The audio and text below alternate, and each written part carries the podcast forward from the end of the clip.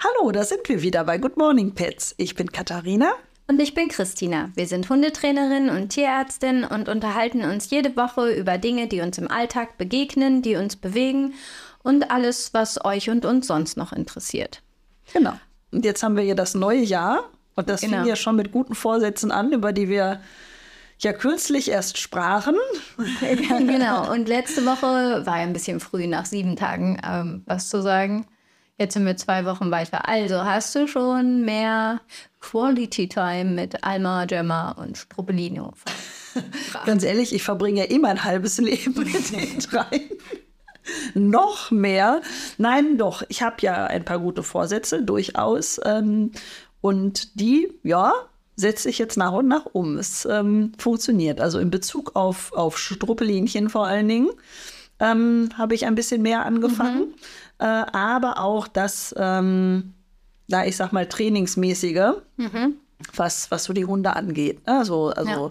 Quality Time im Sinne von, die müssen jetzt keine Kunststücke lernen oder so, sondern ihre, dass, dass die Hunde ihren Hobbys mehr nachgehen dürfen, was das Erschnüffeln von Spuren angeht und so. Da wollte ich ja ein bisschen mehr eintauchen und ja, das gelingt, glaube ich, ganz gut.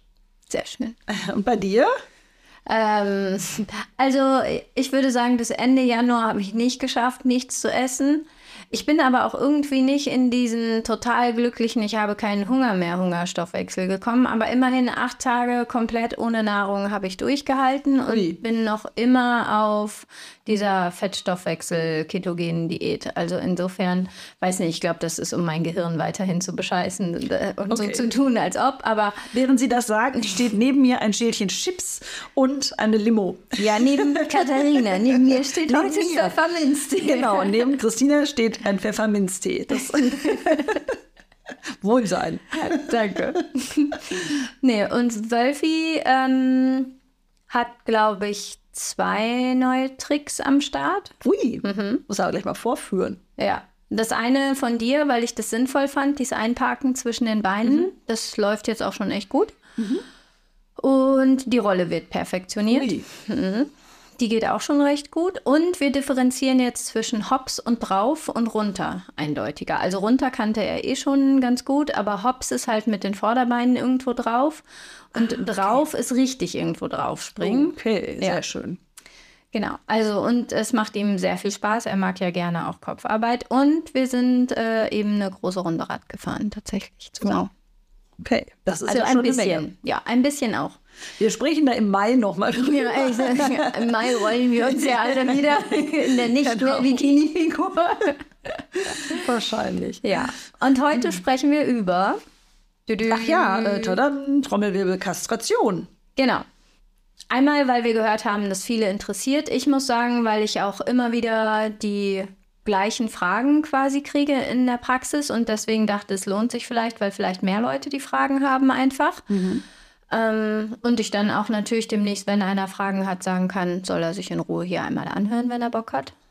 Ähm, Weil das ist so eine Frage, die mir auch ständig gestellt wird. ne? Glaube ich, Das ist ja. ja. wirklich immer ein Riesenthema mit den ähm, ja, übermäßig hormongesteuerten Jungrüden, die äh, vielleicht bis zu einem gewissen Alter noch Ohren hatten, die dann immer kleiner werden, wenn die Eier immer größer werden und äh, die Leute dann halt mitunter echt verzweifeln, Ja. ne? weil das echt auch anstrengend ist, wenn die Hunde überhaupt nicht mehr ansprechbar sind, permanent mit der Nase am Boden unterwegs sind und das kann, kann schon nerven. Ja. Legt sich das irgendwann? Gibt es so eine Durststrecke? Fangen wir, also fangen wir beim Rüden hiermit offiziell an. Ja, fangen wir beim Rüden an. Also wir sprechen heute auch nur über Hunde. Das heißt, wir sprechen auch noch mal über Katzen und Kaninchen und sowas. Aber heute sprechen wir über Kastration Hund. Mhm.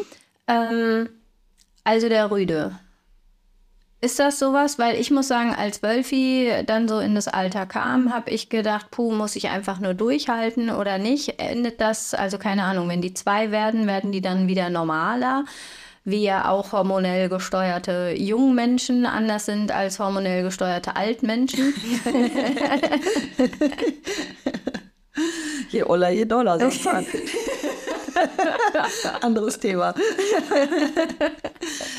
Nein, also äh, ja, unterschiedlich. Ne? Ich denke auch immer so ein bisschen abwarten und nicht sofort ausrasten und alles abschneiden, nur weil der Hund jetzt mal merkt, dass er ähm, da was, was hängen hat, mhm. was da vorher nicht war. Aber ähm, es ist halt nicht immer so, dass es dann besser wird mit der Zeit, ne? Aber denkst du so im Schnitt nach mit Lebensjahr zwei oder drei oder wie lange muss ich da ausharren, um zu merken, dass die gechillter werden? Von sich mhm. aus. Wäre jetzt ja eigentlich eher die, äh, die Frage an den Tierarzt, ob, ähm, also ich würde es lieber von der Perspektive sehen, macht das Sinn, einen Rüden so früh zu kastrieren, wenn der jetzt irgendwie mit acht Monaten oder so anfängt, ähm, ja, spinnig zu sein. Ja, dann, nee, das so früh meinte ich eben, jetzt ja nicht. Genau, ja, ja, nee. da wartest du ja sowieso ab. Und dann wenn ich kann, es, ja. Ja, mhm. genau. Und da gibt es halt immer wieder Leute, die gesagt haben, gut, dass wir es nicht gemacht haben. Das war so eine spinnerige, äh, spinnerige Phase.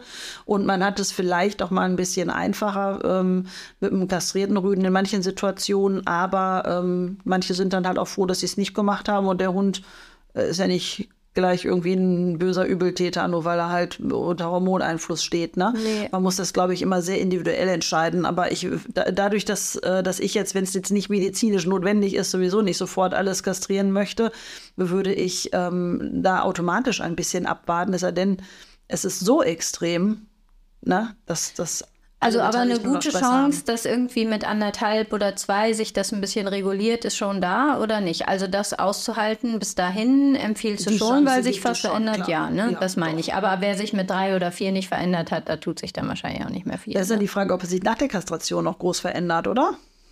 Was sagst du dazu? also das kann ich ja nur von den Chemiechips aussagen, glaube ja. ich, ob äh, oder Nee, also ich muss sagen, diese, diese Langzeit, also die Chemiechips sind ja ganz gut, um zu wissen, ob das eine einmalige Kiste, also man kann chemisch und chirurgisch kastrieren, mhm. fangen wir somit an der Stelle an. Ähm, medizinische Indikation, das äh, sei einmal vorangesagt, jetzt bevor wir näher auf Rüde und Hündin reingegangen sind. Es war früher ganz normal, einfach auch zur Tiergeburtenkontrolle, wie auch immer, ohne medizinischen Grund jedes Tier zu kastrieren. Der medizinische Grund ist für Hunde ausgehebelt. Mm, äh, nicht der medizinische Grund, der nicht medizinische Grund. So. Mhm. Ne? Ja, also man besser. kann den Hund an der Leine halten, äh, damit genau. er nicht wegrennt, um irgendwo jemanden und zu stängeln oder genau. schwanger ja. zu werden. Ja, mhm. genau. Mhm. Genau, und damit ist es nicht mehr erlaubt, nur weil man einfach will, das zu machen. Also das heißt, es müssen mindestens medizinische Gründe vorliegen. Oder Verhaltensgründe, genau. ne? Mhm. Ich finde, das ist ja irgendwie auch medizinisch meistens dann irgendwie. Mhm. Also, oder ich würde es zumindest für mich mit in die Sparte zählen, aber nur, ich habe keine Lust, den Blutstropfen wegzumachen, weiß mhm. ich nicht. Das finde ich bisschen hart auch immer, weil ja. ich denke, dann hättest du ja keine Hündin kaufen müssen. Ja, sehe ich auch so. Also wenn es nur um Hygienebereich geht oder halt was wir in, wir haben ja eine Folge über Läufigkeit schon gemacht, ne? Mhm. oder putz es halt weg.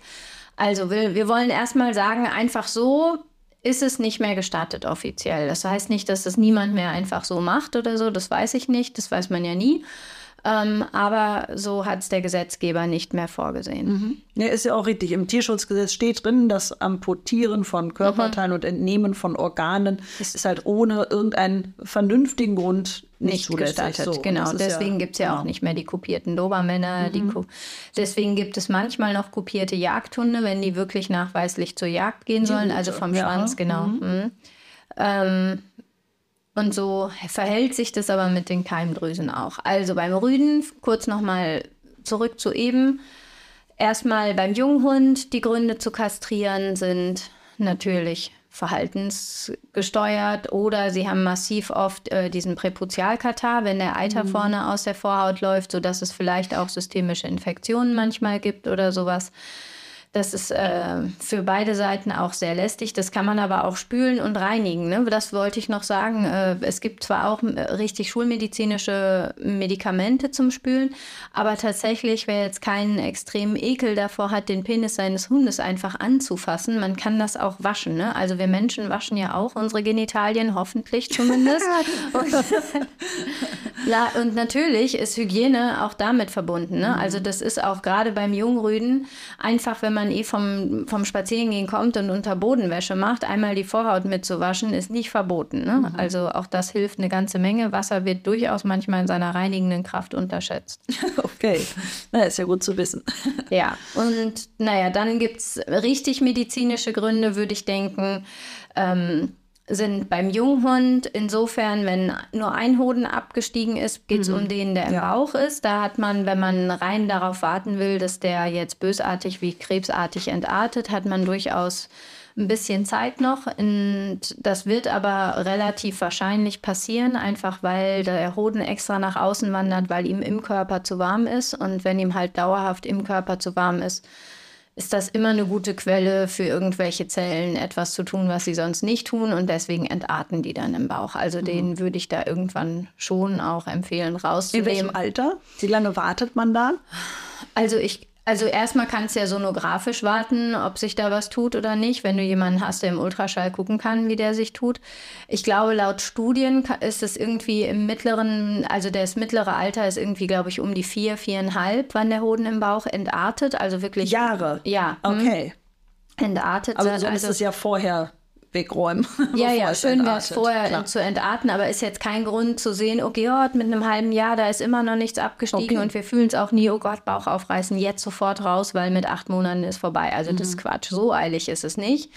Einplanen würde ich es definitiv. Es hilft dem Chirurgen durchaus, wenn ein Ultraschaller vorher einmal geguckt hat, wo das Ding unbedingt, wo das Ding sitzt, weil man kann halt Glück Mhm. haben, ähm, und es sieht noch sehr wie ein Hoden aus, dann ist es leicht. Ja. Ähm, man kann aber auch Pech haben, dass die echt winzig werden über die Zeit oder winzig geblieben sind vor allem.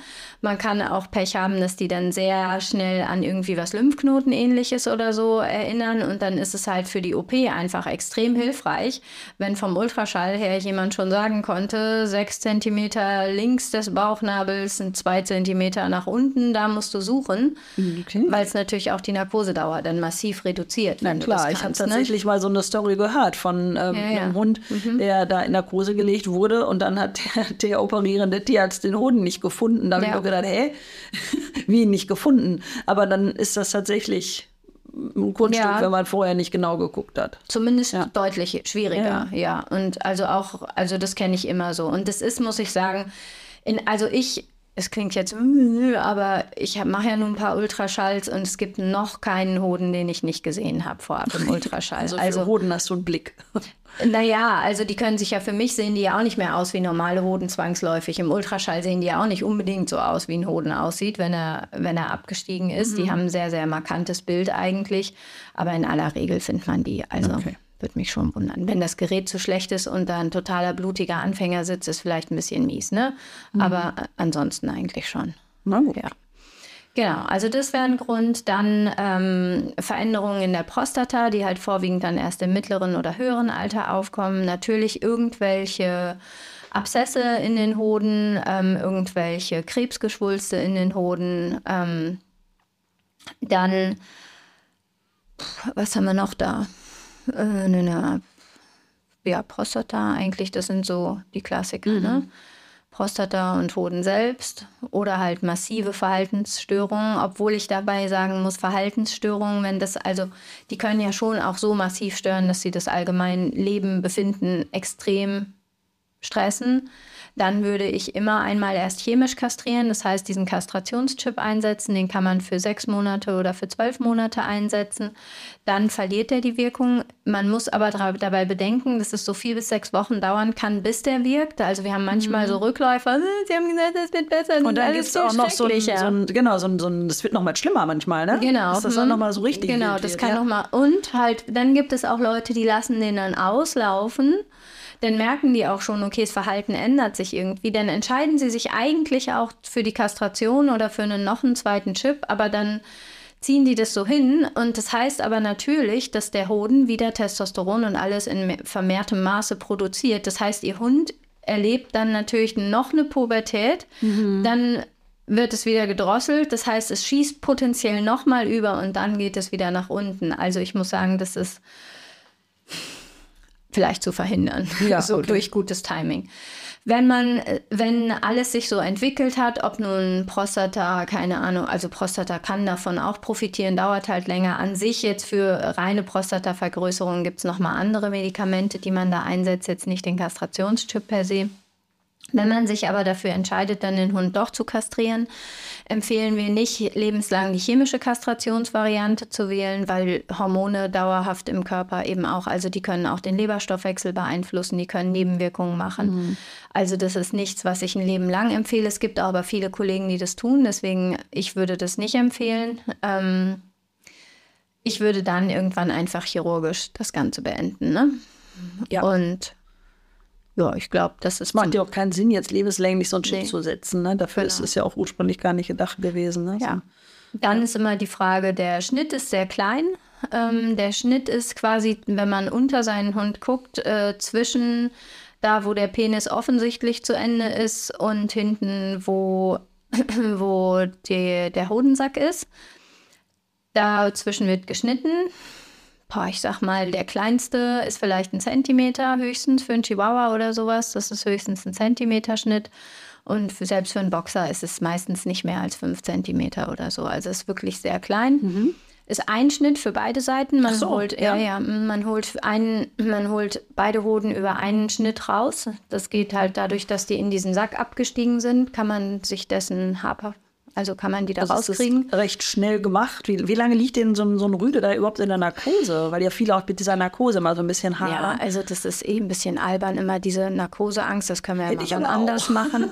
ja, die hat man, aber das ist äh, in, also klar, und jetzt werden so Leute, die ihren Hund schon mal verloren haben oder irgendeine Tante, Oma, Onkel, irgendwen. Ja, es ist ein Restrisiko, aber es ist tatsächlich so extrem verschwindend klein, gerade bei gesunden Tieren dass das eigentlich eher ein emotionales Stressthema ist als mhm. ein medizinisches Stressthema. Ähm, Dauer, also weiß ich nicht, reine Schnittzeit, wahrscheinlich je nach Chirurg, wie schnell der ist, zwischen 10, 15 Minuten und 30 okay. Minuten. Ja. Manchmal auch, wie gut das Ei dann vorploppt quasi oder nicht. Ja, aber an sich mhm. ist das kein... Schade, dass wir keine Bilder hier irgendwie zeigen können. Wäre vielleicht noch so ein bisschen plastischer darzustellen. also das ist kein Hexenwerk dann das, was halt fast noch länger dauert, ist das ganze Vorbereiten, ne? weil die ja schon auch an eine ordentliche Narkose gehen. Und dann musst du sie waschen und umdrehen. Ja, ja, klar. So, das hängt aber auch davon ab, was für einen Aufriss man mit der Narkose macht. Wir machen beim Rüden schon auch standardmäßig immer mit Inhalation und allem und wenn du halt denkst, dass die eigentliche OP vielleicht optimal schnell 15 Minuten dauert oder sowas, dann dauert halt das Vorbereiten ähnlich lang. dann liegt es daran, was du für ein Narkosemittel gegeben hast, ob der direkt wach wird oder noch ein paar mhm. Minütchen schläft.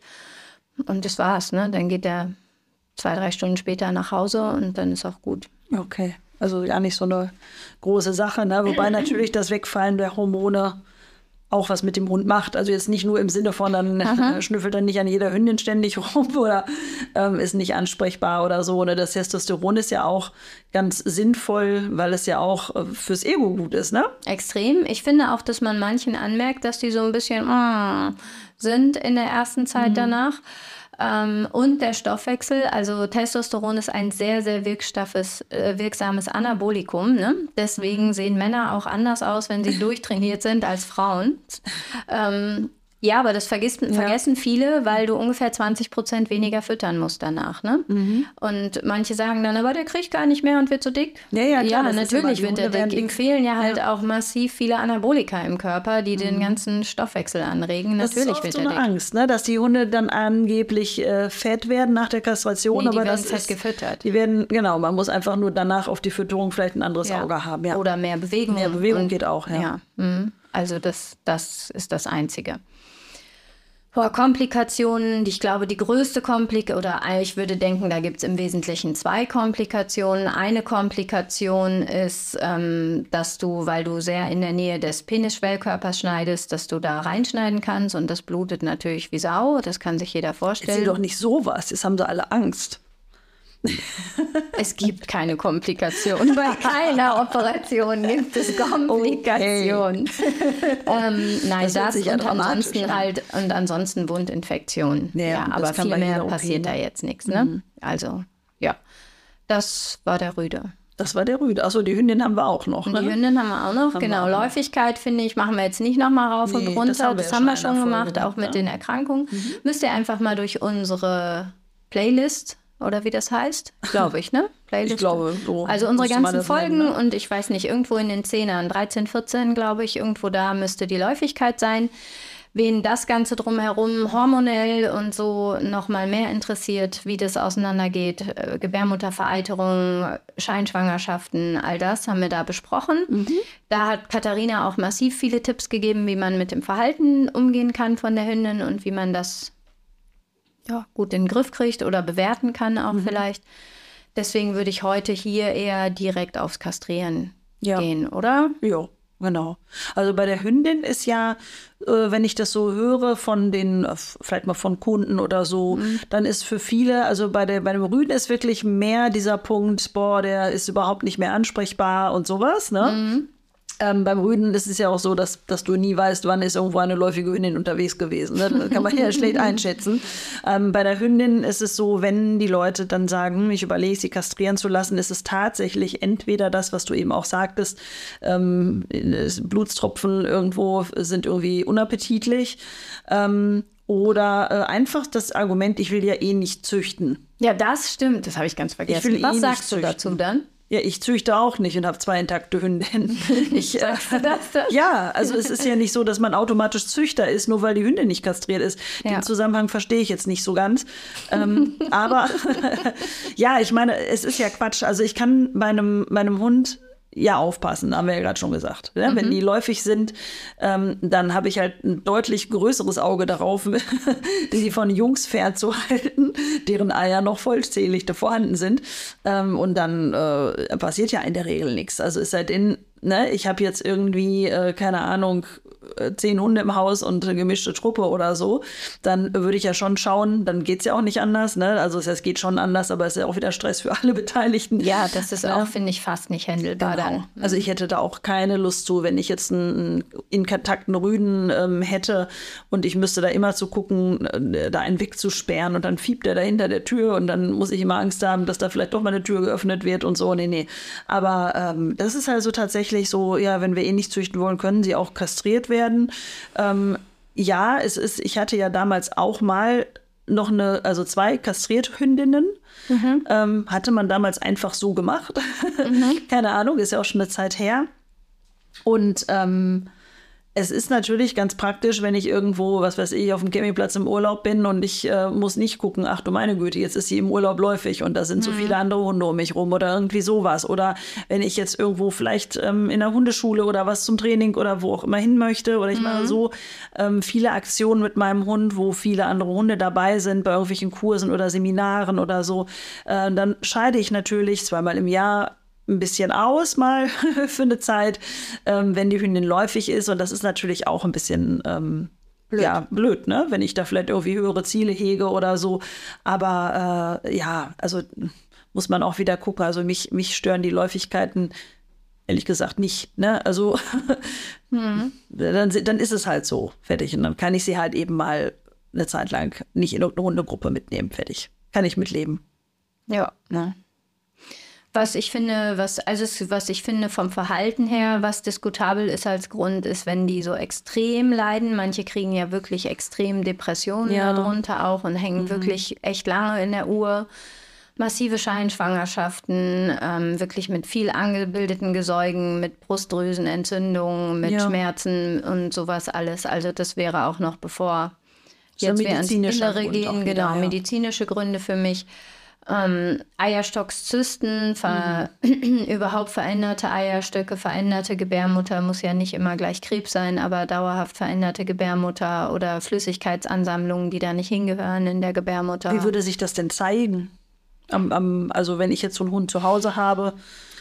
Also die Vereiterung haben wir ja schon besprochen, ja, genau. das ist klar, ne? Mhm. das, das müsst ihr dann da nochmal hören. Ähm, viel ist es einfach, glaube ich, weil gerade, also es gibt dann ja noch Hämo- und Mukometra, heißt, dass es einfach nur mit Schleim drin ist oder mit Blut drin ist, kriegt man tatsächlich eher per Zufall mit, weil die irgendwie komisch im Allgemeinbefinden sind, so. weil die Hündin irgend, also wenn es jetzt eine massive blutende ist, dann vielleicht auch, weil die schlapp und anämisch werden. Aber ist das, das dann während der Läufigkeit oder danach? Nee, danach. Danach. danach. Also es ja, geht dann schon in Richtung ja auch, dieser genau. Scheinmutterschaft äh, und solchen Geschichten.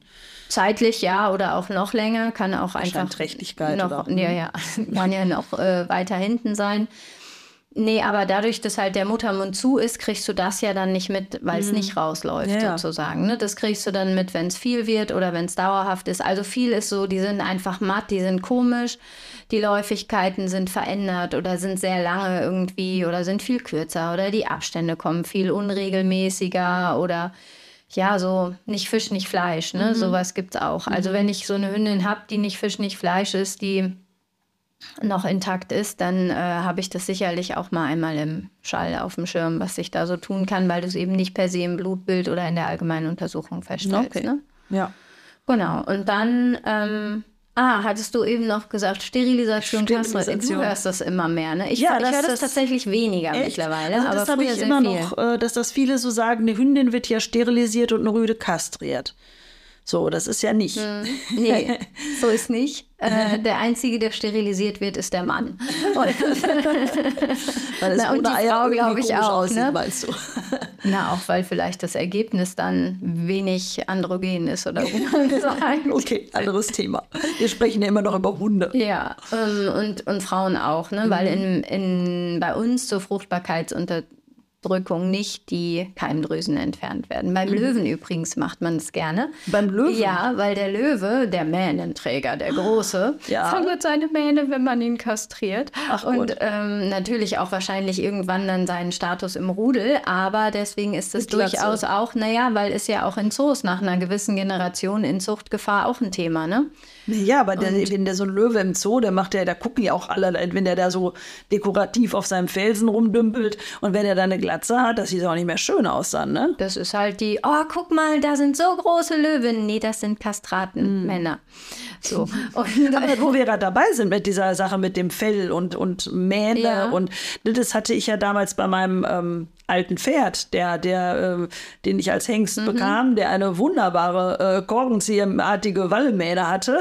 Und danach so Stromzellen, ne? äh, Ein halbes Jahr nach seiner Kastration hatte der halt so, äh, ja, ne, sagen wir mal,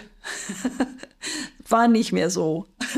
haben ja aber auch Hunde durchaus. Ne? Ja, ich das glaube, genau, Setter, die Spaniels. Ja, die kriegen oft so, so Fusselfelder. Ich ne? finde, Labbies manchmal sehen ein bisschen anders aus. Ja, die kriegen oft so Fusseln da drauf oder insgesamt. Aber manchmal auch, haben wir ja auch schon gehört, dass die äh, Konsistenz flauschiger wird, bei Ja. denen, die so extrem drahtig waren. Ja. Da, also ich glaube, insgesamt wird das Fell fusseliger. Und wenn ich halt vorher so Drahtborsten habe, dann fühlt sich das halt weicher an. Also da fällt mir gerade einer ein.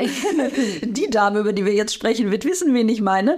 Ähm, der, der Hund hat ähm, durch diesen Hormonstipp Mhm. so ein sehr weiches, also ich finde ich find das sehr angenehm, wenn man ihn jetzt streichelt. Der hat ja sonst so ein, so ein Kurzstockhaar und ähm, ist auch schön. Ja. Aber es, es fühlt sich einfach viel weicher an, wenn man ihn jetzt kuschelt Ja. und plüscht. Finde ich gar nicht so einen unangenehmen Nebeneffekt bei, bei den Hunden Nee, unbedingt. also ne? die, die auf Show sind, die finden es bei den Cockern und Settern echt hässlich, Ja, weil es halt das so Fusselhaar draußen ist. Weiß ich nicht, wenn es einen wirklich stört, kann man es ja rasieren, aber Fellveränderungen sind möglich, manchmal auch in Mhm. der Farbe durchaus, dass sich der Farbschlag ein bisschen ändert. Das aber, ich meine, ob nun mittelorange oder bisschen heller orange oder so, ist dann ja halt auch irgendwie orange. Welche Ne? Farbe hat eigentlich dein Hund? Orange. mein Hund ist orange. Was sagt man denn? Rot, glaube ich, ist er, ne? Wenn man sagt orange. Ist das ein Orange in der Hose? Das ist ein goldener Dalmatiner. Aber das müsste uns mein Sohn jetzt erklären.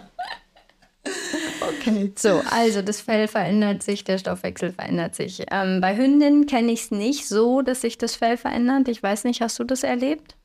Doch auch, Ja? ja. dass Ja. sie so ein bisschen, ich sag mal, an den Flanken, äh, je nach, je nach Rasse und Typ, Mhm. aber auch manchmal beim Spaniel oder irgendwie Verwandten, Mhm. ähm, also Hund mit, mit einem ähnlichen Fell, Setter oder so, dass die auch so ein bisschen an den Flanken, äh, wie soll ich das sagen, so ein bisschen feinere, dünnere Haare haben, die so ein bisschen flusig Mhm. Wahrscheinlich abstehen. tatsächlich wie Frauen auf dem Kopf nach der Menopause, ne?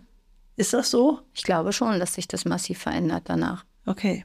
Da sind wir ja noch nicht. Gott sei Dank. Aber Schauen wir mal. Ja, klar, Ja. aber alte Frauen haben ja oft so schütteres, Ja, dünnes stimmt. Haar. Ne? Ja, Und das liegt im ja Alter, nicht nur daran, dass Haare nicht mehr wachsen. Das ist ja hormonell Okay. bedingt. Ne? Oh, na dann warten wir mal ab. Ja. Da sprechen wir dann in äh, 20 Jahren nochmal sprechen drüber. dann mit einem Unbedingt. sehr guten Maskenbildner meiner Wahl.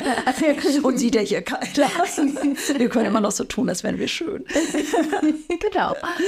So, ach so, also Sterilisation und Kastration war der Clou. ja, damit auch- Sterilisation heißt, ähm, ihr unterbindet nur dass das Ei oder halt der Samen von seinem Bestimmungsort zu seinem oder nee, schön von seinem gesagt. Entstehungsort zu seinem Bestimmungsort gelangt. Das ist nur eine Wegdurchtrennung. Schön. Oh, schön formuliert.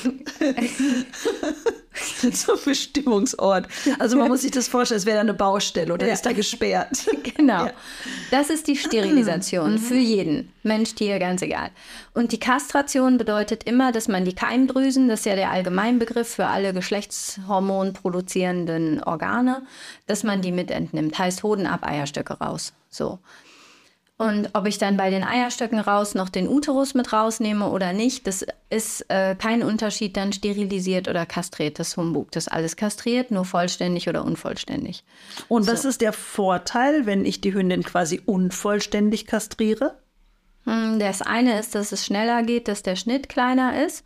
Ähm, ich war auf einer chirurgischen Fortbildung von einem recht sehr, sehr guten Chirurgen. Der hat äh, gesagt, dass das unvollständige Kastrieren, was ja gang und gäbe geworden ist, Obwohl tatsächlich. so gang und gäbe es das nicht. Die meisten machen immer noch. Nee, da täuschst du dich aber. Echt? Und ähm, dass eigentlich nur die Eierstöcke rauskommen und es liegt am Ende irgendwie an einem relativ groß angelegten Paper. Groß heißt bei uns immer N über 20. Also, ne, das ist ja immer auch alles Studien, da sprechen wir mal wann anders drüber. Aber der das publiziert hat und danach haben das alle gemacht, weil das gut geklappt hat. Also der Unterschied ist, ähm, ja, also ganz plakativ erstmal Gebärmutter raus oder Gebärmutter rein. Gebärmutter drin kann natürlich immer noch all das kriegen, was sie vorher auch kriegen konnte, auch wenn die Eierstöcke raus sind. Das heißt, dieses Restrisiko belasse ich im Körper des Tieres. Das größte und notfallschrecklichste ist die Gebärmuttervereiterung, die es tatsächlich relativ häufig gibt, ähm, wo man einen guten Blick für haben kann. Auch das in Läufigkeit gut beschrieben, wie man das erkennt. Ähm, und dann wird ja eh der Rest mit rausgenommen, sonst vereitert das Tier und stirbt. Wenn natürlich der, die Gebärmutter schon weg ist, kann das nicht mehr vereitern. Das heißt, das nehme ich weg. Ich habe dann den Schnitt ein bisschen größer, weil die Eierstöcke, das äh, liegen relativ nah unterm Rippenbogen bei den Tieren. So jetzt mal grob über den Daumen, dass man eine Vorstellung hat. Und eben der Muttermund, kurz bevor man absetzt, der ist relativ ähm, weit schon im Becken. Das heißt natürlich mit dem kleinen Schnitt, womit ich die Eierstöcke raushole bei einem großen Tier, kriege ich, wenn ich nur den Schnitt mache, natürlich nicht hinten noch die Gebärmutter mit abgesetzt. Dann muss ich ein bisschen weiter aufschneiden. Ist das denn die, die ähm, na, Erholungszeit nach der OP? Ist Mhm. ja dann aber bei so einem kleineren Schnitt für die Hündin auch wahrscheinlich etwas ähm, kürzer, oder? Nee, eigentlich dauert der Bauch zu immer zehn Tage so oder so, egal wie groß der Schnitt ist. Ich weiß nicht, ähm, ob es Schmerzstudien gibt, ob die Schnittlänge tatsächlich einen Unterschied auf das Schmerzempfinden macht. Also ob zwei Zentimeter auf weniger wehtut als zehn Zentimeter auf. Würde ich mir so vorstellen, ne? Hm, Weiß ich nicht, könnte ich mir nicht unbedingt vorstellen. Ist nicht? Ist das nicht immer doof, wenn man irgendwo aufgeschnitten ist? Keine Ahnung. Alles, was ich mir bislang am Körper geritzt, verletzt, geschnitzt habe, irgendwie mit Messern oder so in es Du klingt hast jetzt, Das klingt komisch, ne? So. Nein, ich dachte gerade an die diese tiefen seelischen Abgründe von Nein, Christina ich dachte, ich hab, demnächst äh, eine extra Folge. Ich habe mir, äh, wann war denn das? Ich habe mir gerade aktuell in den Daumen geritzt. Autsch, das sehe ich ja tief, jetzt erst. Ja, das sieht nicht äh, gut sehr, aus. sehr tief und es klafft auch sehr weit auf. Aber es ist halt nur so anderthalb, zwei Zentimeter, das wollte ich sagen. Nein, das ist ja schon den auch, Knochen. glaube Ja, also es fühlte sich so an, als hätte ich Ja. gebremst, weil ich auf dem Knochen aufschlug, aber das ist eine andere Geschichte. Ähm, nee, aber ich wollte eigentlich sagen, egal ob ich jetzt irgendwelche Ratscher habe an der Haut durch den Wald oder eine Schnittwunde oder ich habe ja auch diese schöne Harry Potter Narbe da im Gesicht, die ja so eine Platzwunde war und egal ob die jetzt ein oder 15 und am Bauch bin ich auch schon operiert worden. Ich will Mein sagen, Gott. ja, also viele, es gab viele Möglichkeiten, die Haut zu durchtrennen. Ich kann nicht behaupten, dass die Länge davon den Schmerz beeinflusst hätte. Das wollte ich sagen. Ah, also, Okay. nein, Aber ich so habe. wahnsinnig viele Schnittverletzungen hatte ich bisher noch gar nicht. So mal in den Finger gehackt. Das haben wir uns, glaube ich, alle schon mal, Ja, ne? nee, also, Aber Ich war auch, nee, ja, also, also ich habe keine komischen anderen Narben, sieht man ja auch auf meinen Sommerfotos. Aber das klang seltsam, ja. Aber ich meine, deswegen glaube ich das nicht, das will ich sagen. Ich glaube, ein 5 cm langer Bauchschnitt tut ähnlich wie, wie ein 10 cm langer ja, Schnitt. Das, was dann Schmerzen macht, ist eher das, was der Chirurg da drin oder da dran veranstaltet hat. Wenn er ne? die wenn man, drin vergessen hat und sowas. Nee, wenn man massiv an der Bauchdecke zieht oder sowas, ja. das sind auch mhm. Schmerzen. Ne? Das, mhm. Deswegen haben auch die Leute, die so endoskopisch kastrieren, das geht ja auch noch. Ja, das meinte die, ich. Das meinte ich übrigens, endoskopisch, genau, das war ja. das. Ja, ja. Mhm. Genau, das also ist ja noch mal ein drittes. Also wenn man in die, das, was Wundschmerz macht, ist ja sowohl der Schnitt als auch das Ziehen und das Reißen und das Drücken. Deswegen habe ich das vorhin so komisch ausgedrückt, ja, ja, ja. weil daher Wundschmerz kommt. Und deswegen wollte ich sagen, dass ich noch nicht feststellen konnte, dass diese unterschiedlichen Arten unterschiedlich wehtun. Aber endoskopisch, da müssen wir gleich noch Genau, mal, da sprechen wir noch drauf drüber. Ähm, so, also Schnitt ist länger, Schnitt geht weiter nach hinten für die vollständige Kastration. Man nimmt es raus. Logischerweise dauert die OP ein bisschen länger. Größtes Risiko, egal auf welche Art und Weise man was wie kastriert, ist die Blutungsgefahr, weil man die Gefäße, die das Ganze versorgen, mit rausnimmt. Deswegen macht man es gerne, wenn man die Wahl hat, genau exakt zwischen den Läufigkeiten, weil da einfach das Ganze am inaktivsten ist. Je hormonell mhm. aktiver da gerade reingespielt wird, umso krasser, größer werden die Blutgefäße. Das heißt nicht, dass deswegen, wenn einer in der Läufigkeit aus irgendeinem Grund kastriert werden muss, per se verblutet auf dem Tisch. Das ist auch Quark. Ich sage nur immer, bei geplanten Dingen muss man kein unnötiges Risiko naja. eingehen. So, ne? Mhm. Also ich habe, glaube ich, tatsächlich mein ganzes Leben noch nicht eine Hündin verbluten sehen von mir oder anderen Chirurgen in meiner Laufbahn die äh, aufgrund dessen wirklich verblutet ist. Ja. Insofern ist das auch ein bisschen, aber das ist halt die größte Gefahr. Und wenn man die Gebärmutter drin lässt, besteht das noch. Was ich aber auch immer sage, es gibt noch diese sogenannte Stumpfpyometra. Das heißt, in dem, in dem Teil, wo ich das Ding abgesetzt habe, die Gebärmutter abgesetzt habe, da bleibt so ein ganz kleiner Schleimhautrest, den kann man auch nicht ganz vollständig, perfekt, penibel, sauber wegmachen. Es ist einfach so und es gibt die Möglichkeit, dass dieser kleine Teil, also auch wenn Hündinnen vollständig kastriert sind, noch vereitert im Alter. Habe ich zweimal gesehen in meinem Leben. Mhm. Deswegen ähm, auch nicht niemals dran denken, dass eine Gebärmuttervereiterung vorliegen könnte bei einer Hündin, die schon vollständig kastriert ist. Äh, es gibt das auch noch in den Resten und das ist genauso blöd. Dann ist auf der Kontraseite immer die Inkontinenzgefahr, die mhm. mit der vollständigen Kastration größer wird, die aber nicht mal, also direkt nach der OP habe ich sie noch nie gesehen. Ich habe davon gehört, auch schon. Ich hatte das, also nicht ich, sondern meine alte ja, Hündin. Okay. Also die war dann, äh, als sie älter wurde, inkontinent. Das genau. Hat, bis man das so gemerkt hatte, wo diese ganzen Flecken auf dem Parkett herkamen und plötzlich roch man dann doch ja, wo es herkam. langen ne? Fell. Und das war auch nicht schön. Also die hat dann tatsächlich auch Höschen getragen. Irgendwann haben wir aber auch Medikamente dagegen bekommen, die ganz gut mhm. halfen. Aber es war halt immer so, hm, ne, es dickerte immer noch ein bisschen. Also es war nie so richtig wegzukriegen. Aber äh, also fand ich jetzt auch nicht so angenehm. Ne? Genau. Also das kann passieren, das muss nicht passieren.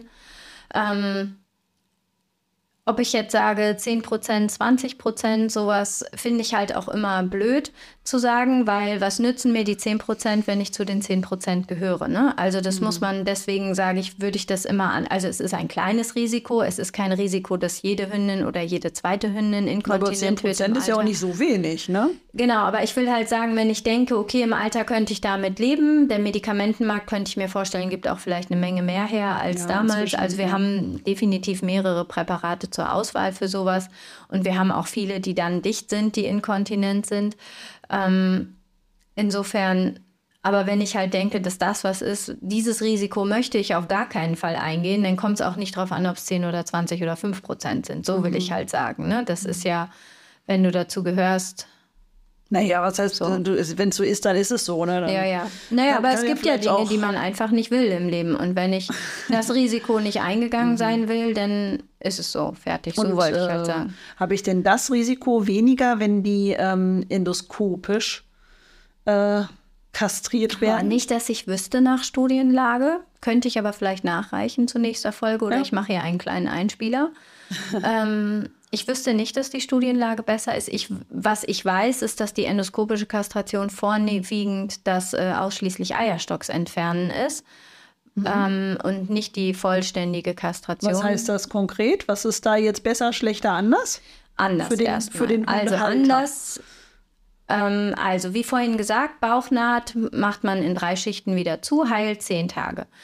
Ähm, der Schnitt ist, weiß ich nicht, gehen wir jetzt mal vom 25 Kilo Hund aus, vielleicht so fünf bis zehn Zentimeter lang, je nachdem, ob vollständig oder nicht, vielleicht ein bisschen länger dann noch, aber das war's. Und ob man gut drankommt. Gehen wir mal im schlechtesten Fall von 10 bis 15 Zentimeter aus. Ab 25 Kilo empfiehlt man über die endoskopische Kastration, würde ich mal sagen, zu sprechen zumindest. Man kann es bei jedem Hund machen. Es bedeutet, dass es nicht über einen großen Schnitt im Bauch gemacht wird, sondern über drei kleine Schnitte, über die Gas eingeleitet wird, Licht eingeleitet wird und die Instrumente eingeleitet werden. Der Vorteil davon, also es muss jemand machen, der es gut kann. Der fangen wir die Nachteile an. Die Nachteile sind die deutlich höheren Kosten. Es sind mittlerweile, glaube ich, mehr als doppelt so hohe Kosten wie eine normale Kastration. Und wenn man irgendwo eine sehr, sehr günstige Kastration abgreift, wahrscheinlich erst vierfache. Ähm, die Narkosedauer ist deutlich, äh, also ist immer länger. Es geht, kann nicht so schnell gehen. Ich wüsste noch von niemandem, der es so schnell kann. Ähm, dann das dritte, mh, ja, ich glaube, das ist es im Wesentlichen, ne? die Dauer und die Kosten. Hast Blutungsneigung und das Gleiche, es liegt halt dann am Chirurgen einfach. Ne? Es ist, ist nicht Aber anders es muss als doch ob irgendeinen Vorteil haben, weil sonst wird doch Ja, ja, als deswegen, ich wollte nur, bevor ich jetzt Vorteile sage, Ja. na, Ja, denken, ob ich okay. alle Nachteile Ja. genannt hatte. Okay. So, und der Vorteil ist, dass man sich diesen riesen Bauchschnitt spart und dass dadurch der Hund schneller wieder belastbar ist. Man versucht in Nabelgröße in der Mitte des Bauches nur einen Schnitt zu setzen, der so klein ist, dass selbst wenn er aufgeht, kein Darm da rausfallen kann, wie beim Nabelbruch oder so. Und die anderen Schnitte sind in der Flanke, im Muskelbereich. Und dadurch hat der Hund im Prinzip keine wirkliche Schonzeit, wenn es optimal gelaufen ist. Das heißt, er kann am nächsten Morgen wieder joggen gehen, weil nichts rausfallen kann. Ja, okay. Weil die Naht nicht versagen kann. Aber es ist nur So. für die Zeit nach der OP, oder? Das auch in Also- fünf Jahren noch einen Vorteil?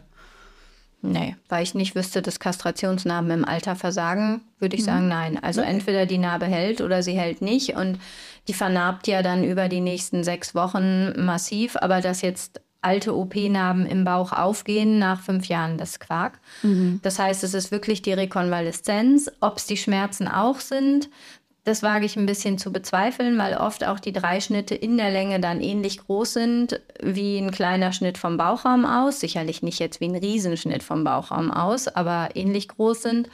Also das denke ich. Und was halt auch wehtut, wer das schon mal erlebt hat, weiß das, wenn man den Bauch aufbläst. Viele dieser endoskopischen Kastration oder überhaupt endoskopischen Eingriffe auch beim Menschen laufen ja darüber. Der Bauch ist ja im Vakuum, ne? Also auch wenn wir fett sind und es nicht so aussieht, ist da drin ein Vakuum. Und das gilt es ja zu unterbrechen und wie so ein Ballon aufzublasen, damit man überhaupt gucken kann, was man da tut und die Möglichkeit hat, Organe vorzulagern. Und das tut tatsächlich weh. Das tut auch, also ich glaube nur, da sind Hunde einfach härter im Nehmen als wir. Ich fand, also ich hatte das vor vielen, vielen Jahren mal. Ähm, ich fand das extrem schmerzhaft, zwei, Echt? drei Tage lang. Ja, ich hatte unglaubliche, also es fühlt sich so an wie äh, 100 Sit-Ups gemacht und vorher nicht und dann Muskelkater in der Art für die nächsten drei Tage. Also das tat schon weh. Okay. Deswegen würde ich da jetzt halt nicht sagen, es macht gar nichts. Ähm, ich könnte das beides nachgucken, ob es mittlerweile Schmerzstudien dazu gibt. Ich denke nicht, aber ich gucke das nochmal. Deswegen, das ist kein Vorteil, ist im Wesentlichen Rennen, Laufen, Toben und die Belastbarkeit. Und deswegen sagen wir halt auch, je kleiner der Hund, umso weniger sinnvoll an sich, ne, weil der Schnitt eh nicht im Verhältnis dann kleiner ist, weil die Ports sind ja immer ungefähr gleich groß, die du brauchst, also diese Ja. Zugänge. Das heißt, es ist kein Unterschied, ob dein Hund 25 oder 30 Kilo wiegt oder 5 Kilo wiegt. Die Schnittzugänge, die du für die endoskopische Zugang in den Bauch brauchst, ist immer gleich groß. Und dadurch profitieren natürlich große Hunde dafür, davon, dass du keinen großen Schnitt Ja, machen ja, musst, klar. um deine Hand tief in den. Bauch zu stecken. Aber ein Jack Russell, den du eh nur wenig aufgemacht hättest, ob der davon so massiv profitiert, ist die Frage. Aha, das ist ja gut zu wissen. Okay. Ja. Na gut. Also, also man kann den Hund, ähm, die Hündin kastrieren oder sie so lassen, wie sie ist. Genau. Ja. Ich glaube, mehr wüsste ich nicht, ne? Nee, du bist ja der Kastrationsfachmann, ne? Ich hatte nee, aber halt hätte ich was vergessen? Nee. Nö. Fällt dir noch was nee. ein? Nee, das waren jetzt so die Sachen, die, ähm, die oft so die Überlegungen sind, die ich dann mhm. auch oft höre. Und mhm. äh, wenn man eine Hündin kastriert, dann ist man ja auch eher so ein bisschen, ach Mensch, das ist ja auch eine größere Sache. Ist beim, es auch. Ne, Finanziell beim, auch. Ja. Das, Finanziell das denke ich auch, nicht. Ja. Wenn, wenn ich jetzt eine 25 Kilo Hündin habe, so ungefähr von bis, in welchem Rahmen? Ich habe da gar keine Ahnung. Das ist also ich gehe mal davon aus, dass eine Hündin-Kastration äh, immer mit Inhalationsnarkose einhergeht. Ich weiß nicht, ob das alle machen, aber ich möchte da Anästhesie standardmäßig, können wir auch mal drüber sprechen, von mhm. ausgehen, dass die immer intubiert werden und ans Gas kommen ähm, und dementsprechend auch richtig in Narkose sind, das ist das, was es teuer macht. Ne? Der, die reine Leistung Kastration, die man hinterher sieht, sind, glaube ich, 100 Euro oder so. Ne? Ach so. Aber das, das Ganze, Ganze drumherum? Genau, das ja. Ganze drumherum macht so teuer. Und ich würde jetzt mal sagen, wenn man den Klinikstandard so nimmt, wie das geht, ist man, denke ich, mindestens irgendwo 600, 700 Euro. Muss man, ich glaube, sieben, ich glaube, 700 muss man mindestens kalkulieren, ja. so über den Dreh. Ja, 600, und 700. Rüde ist ja wahrscheinlich günstiger, weil es ein bisschen weniger aufwendig mhm. ist oder auch nicht? Ist nicht so viel günstiger tatsächlich. Okay. Der, der Eingriff selbst ist ein bisschen günstiger und da liegt es halt vorwiegend, also auch da liegt es an der Anästhesie. Ne? Mhm. Also ich würde mal sagen, je erfahrener der Anästhesist, je perfekter die Narkose abgestimmt wird und je sicherer die Narkose gefahren gefahren wird, ähm, umso teurer ist sie einfach auch. Das ist das, was man bezahlt. Ne? Für jede, das gilt für jede OP. Können wir auch gerne mal irgendwann drüber sprechen, mhm. überhaupt, weil, weil alle sagen, oh, ist das so teuer geworden? Naja, früher hat man Ketaxyla in den Hintern gesteckt und dann hat man gehofft, dass es so lange hält, bis man fertig ist. Und wenn nicht, hat einer noch mal kurz die Füße festgehalten, zehn Minuten für die letzten Stiche und das war's so. Und das ist nicht mehr der Standard, mit dem man dran ja. geht. Oh, ich ganz gar nicht so schlecht, das ja. mit den Standards. Also das können wir irgendwann ja. mal besprechen. Da, da, da, ja da würde ich mich dann wahrscheinlich hoch in Rage reden, wenn ich dieses Thema habe. Okay, äh, weil ich alles einfach schon mal nach Hause. Ja. genau. Ich mache schon mal Feierabend und du kannst sie noch. Nee, also deswegen, wenn jemand, ich sag mal, ganz minimal nur Injektionsnarkose und Rüden kastriert, dann ist es sicherlich deutlich, deutlich günstiger als mhm. eine Hündin.